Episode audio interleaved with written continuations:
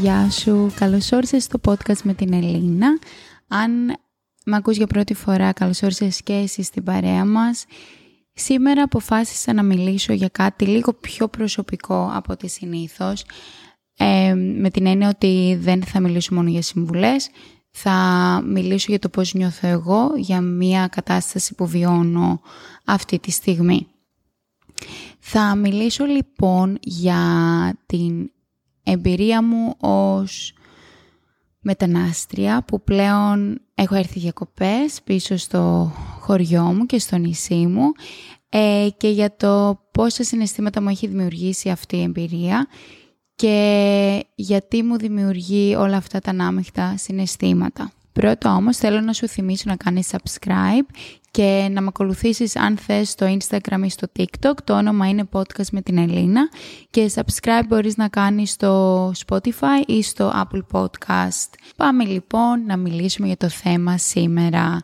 Σήμερα λίγο είναι κάπως σαν μια εξομολόγηση. Είναι πράγματα τα οποία δουλεύω τον τελευταίο καιρό και τα οποία δεν έχουν δουλευτεί αρκετά ακόμη και είναι πράγματα τα οποία προσπαθώ να τα βρω, να τα δουλέψω και να τα κατανοήσω. Για όσους δεν το γνωρίζουν, πριν από 10 χρόνια μετακόμισα στο Σίτνεϊ. Θα έμενα εκεί περίπου 2 χρόνια για να κάνω ένα μεταπτυχιακό και τελικά τα 2 χρόνια έγιναν 10 και μένω εκεί τώρα μόνιμα.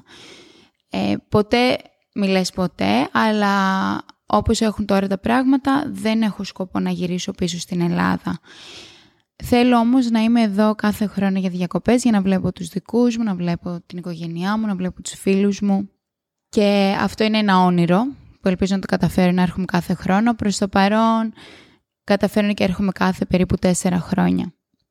Όταν αποφασίζω να κλείσω τα ειστήρια, έχω πάντα ανάμεικτα συναισθήματα, όπως ανάμεικτα συναισθήματα έχω όταν φτάνω εδώ. Και μπορεί να σκεφτείς τώρα για ποιο λόγο να έχω ανάμεικτα συναισθήματα αφού πάω πίσω να δω τους φίλους μου και την οικογένειά μου και θα είμαι και διακοπές. Πολλοί μου το λένε αυτό, αλλά αυτό που λέω είναι πως δεν είναι ακριβώς διακοπές. Ναι, μεν θα είμαι εκεί, δεν θα δουλεύω, θα πηγαίνω στην παραλία, θα βλέπω τους φίλους μου, θα πηγαίνω για καφέ κτλ. Πράγματα που κάνουμε πάρα πολύ συχνά στις διακοπές. Αλλά αυτό το ταξίδι για μένα είναι πάντα πολύ συναισθηματικά φορτισμένο, γιατί ξέρω ότι όταν πάω θα πρέπει να αποχαιρετήσουμε τα κάποια άτομα. Και ενώ θέλω πάρα πολύ να έρχομαι, θεωρώ ότι μέσα μου πολλές φορές το τρενάρω και το καθυστερώ να κλείσω τα ειστήρια και να έρχομαι στην Ελλάδα κάθε χρόνο, γιατί δεν μπορώ να αντιμετωπίσω όλα αυτά τα συναισθήματα που μου προκαλεί αυτό το ταξίδι. Επίσης, ένας άλλος λόγος που μου δημιουργεί κάποια αρνητικά συναισθήματα είναι γιατί ξέρω ότι όταν έρθω θα δω κάποια άτομα τα οποία δεν ξέρω αν θα ξαναδώ την επόμενη φορά που θα γυρίσω και αυτό με, με στεναχωρεί και είναι, εκτός, είναι έξω από τον έλεγχό μου. Ε, και δεν μπορώ βέβαια να κάνω κάτι γι' αυτό, αλλά είναι πάρα πάρα πάρα πολύ δύσκολο και κάποια από αυτά τα άτομα είναι η γιαγιά μου, είναι η θεία μου, ε, που βέβαια ποτέ δεν ξέρεις τι μπορεί να συμβεί γενικά, αλλά επειδή είναι σε μεγάλη ηλικία, ποτέ δεν ξέρεις, οπότε πάντα στεναχωριέμαι πολύ παραπάνω όταν φεύγω. Όλοι αυτοί οι λόγοι που προανέφερα είναι οι λόγοι που με κάνουν να νιώθω αυτά τα ανάμεικτα συναισθήματα, αλλά τον τελευταίο καιρό συνειδητοποίησα και κάτι άλλο.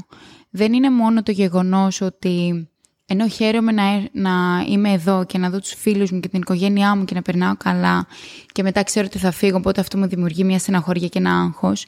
Αλλά είναι και το γεγονός ότι τελικά κάθε φορά που βρίσκομαι εδώ συνειδητοποιώ ότι δεν ξέρω που ανήκω.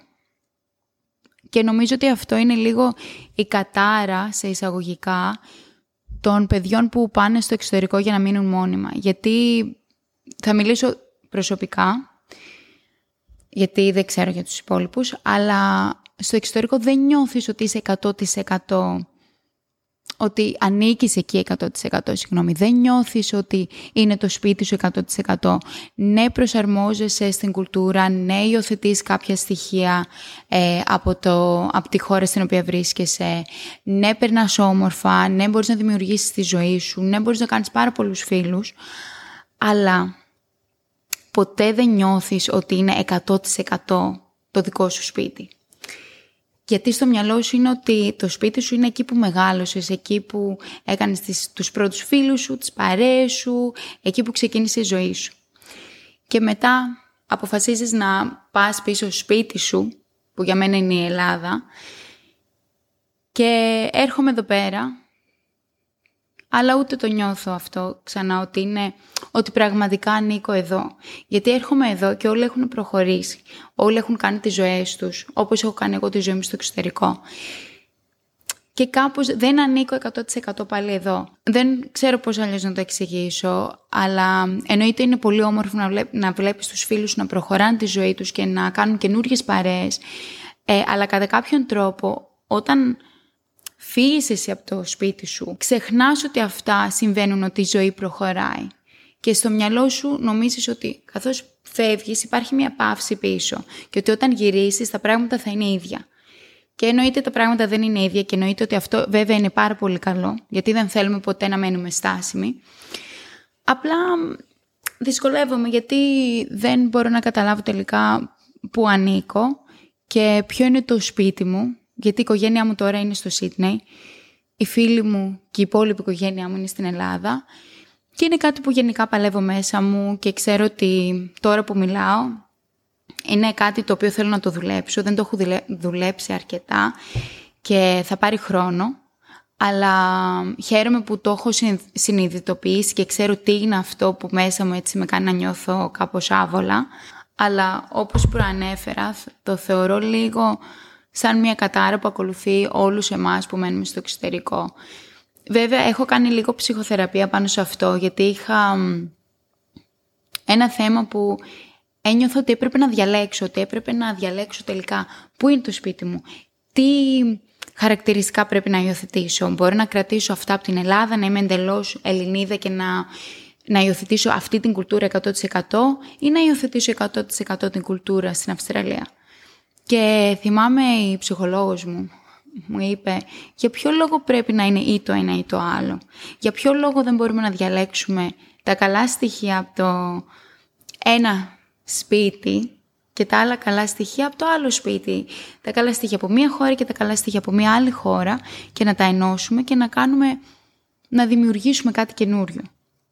Και έχει απόλυτο δίκιο. Όταν μου το είπε αυτό, λέω εντάξει είναι τόσο απλό πώς και δεν το σκέφτηκα.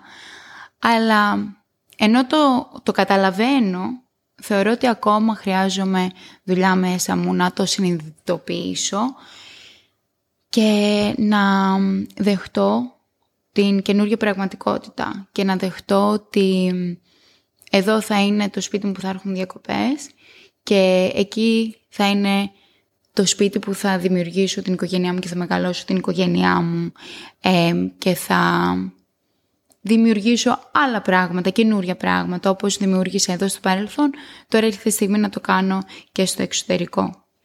Δεν ξέρω γιατί, απλά ένιωσα την ανάγκη σήμερα να κάνω έτσι κάτι σαν μία εξομολόγηση ε, και θεώρησα ότι θα με βοηθήσει στο να το βρω λίγο περισσότερο μέσα μου.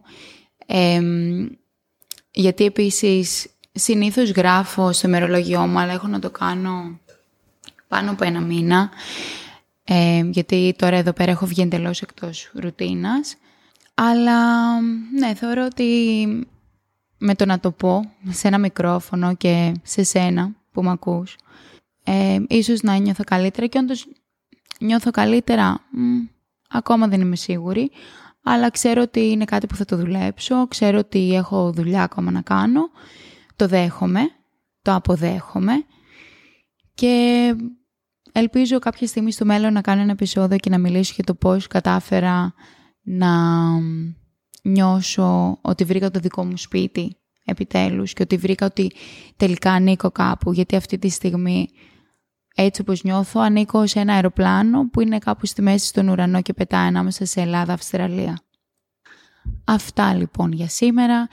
Αυτό ήθελα να μοιραστώ μαζί σου, ε, γιατί επίσης το θεωρώ όμορφο να μοιραζόμαστε και τις ανασφάλειές μας, γιατί εγώ το έχω ξαναπεί αρκετές φορές, δεν κάνω αυτό το podcast για να σου πω τι είναι το σωστό και ότι εγώ είμαι σωστή και τα ξέρω όλα.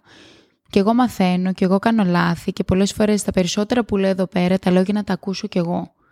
Γιατί έχω την ανάγκη να τα ακούσω και έχω την ανάγκη να κάνω πράγματα που να με, κάνει, να με κάνουν να νιώσω όμορφα, να με κάνουν να νιώσω πιο καλά μέσα στη ζωή μου. Και στην ουσία το ταξίδι της ζωής είναι αυτό. Δεν είναι ότι όλα είναι τέλεια. Είναι ότι τα προβλήματα υπάρχουν, απλά είναι πώς βρίσκουμε εμείς τις λύσεις, πώς θα αντιμετωπίζουμε και τι κάνουμε για να μορφύνουμε τη ζωή μας με τα προβλήματα που έχουμε. Δεν χρειάζεται να θέλουμε να έχουμε μια ζωή χωρίς προβλήματα. Δεν θεωρώ ότι ούτε αυτό θα ήταν το ιδανικό. Ίσως ήταν και πολύ βαρετό να γινόταν αυτό. Εμένα λοιπόν αυτή την περίοδο αυτό είναι το πρόβλημά μου, το οποίο το θυμάμαι κάθε φορά που έρχομαι Ελλάδα, που δεν ξέρω που ανήκω. αλλά θεωρώ ότι πολλοί μπορεί να το νιώθουν αυτό, ότι δεν είμαι η μόνη που το νιώθει αυτό. Και ναι, ήθελα να το μοιραστώ, ήθελα να το πω εδώ, ε, γιατί εμένα αυτό το μικρόφωνο είναι η ψυχοθεραπεία μου και ελπίζω ειλικρινά μέσα από την καρδιά μου να βοηθάω και κάποιον άλλο εκεί έξω, να βοηθάω εσένα. Γιατί όλοι είμαστε σε αυτό το ταξίδι της αυτοβελτίωσης, ένα ταξίδι που δεν σταματάει ποτέ και ένα ταξίδι που μπορούμε να το κάνουμε εμείς όμορφο γιατί είναι στο δικό μας χέρι. Αυτά από εμένα. Να έχεις μια υπέροχη ημέρα και να θυμάσαι να αγαπάς τον εαυτό σου και να προσέχεις εσένα πρώτα. Φιλάκια!